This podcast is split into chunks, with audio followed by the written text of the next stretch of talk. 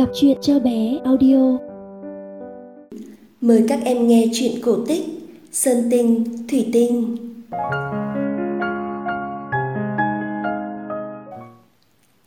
Thuở ấy, vua Hùng thứ 18 có một người con gái tên là Mỹ Nương, sắc đẹp tuyệt trần.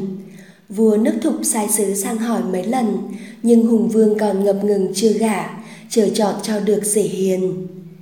Bỗng một hôm, Sơn Tinh tới ra mắt vua, nhưng tình cờ cũng gặp Thủy Tinh đến cầu hôn.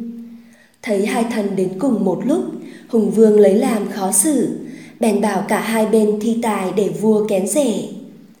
Vua nói chưa dứt lời, Sơn Tinh đã hóa phép rời núi, đổ cây, phá rừng vùng đất.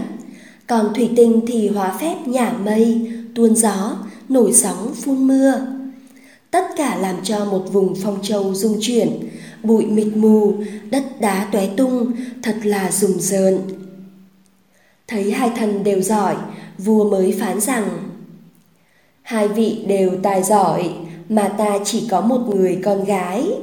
Vậy thì dạng sáng ngày mai, hễ ai mang được của lạ vật quý đến trước làm lễ, ta sẽ gả con gái cho từ mờ sáng hôm sau, Sơn Tinh đã cho người đến dân vua Hùng, nào là bạc vàng châu báu, nào là thú lạ, vật quý như voi chín ngà, gà chín cựa, ngựa chín hồng mao.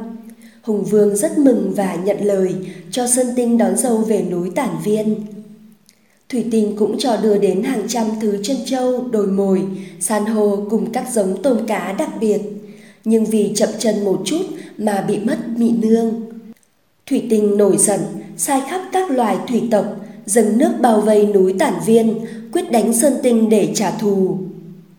Suốt mấy ngày đêm, trời đất đen tối, mưa gió mịt mùng, đồng ruộng nước băng như biển cả. Thần Tản Viên cùng bộ hạ vẫn vững lòng chống đỡ, nước dâng bao nhiêu thì thần lại nâng núi lên cao bấy nhiêu.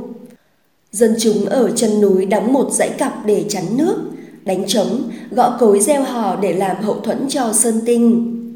Quân của Sơn Tinh hăng hái ném đá hoặc bắn nỏ vào những chỗ nào nghi ngờ có quân của Thủy Tinh ẩn náu. Qua mấy ngày đêm giao tranh, quân của Thủy Tinh chết rất nhiều. Người ta thấy xác ba ba và thuồng luồng nổi lên đầy cả lòng sông. Thủy Tinh đánh mãi không thắng được Sơn Tinh, vội rút quân về.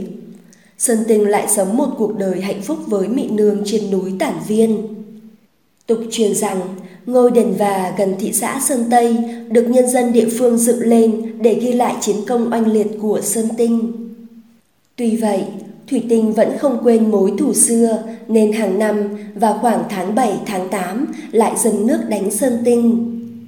Ở những vùng quanh núi thường có mưa to gió lớn gây thiệt hại cho nhân dân. Người ta nói rằng đó là lúc Thủy Tinh đánh Sơn Tinh để giành lại Mỹ Nương.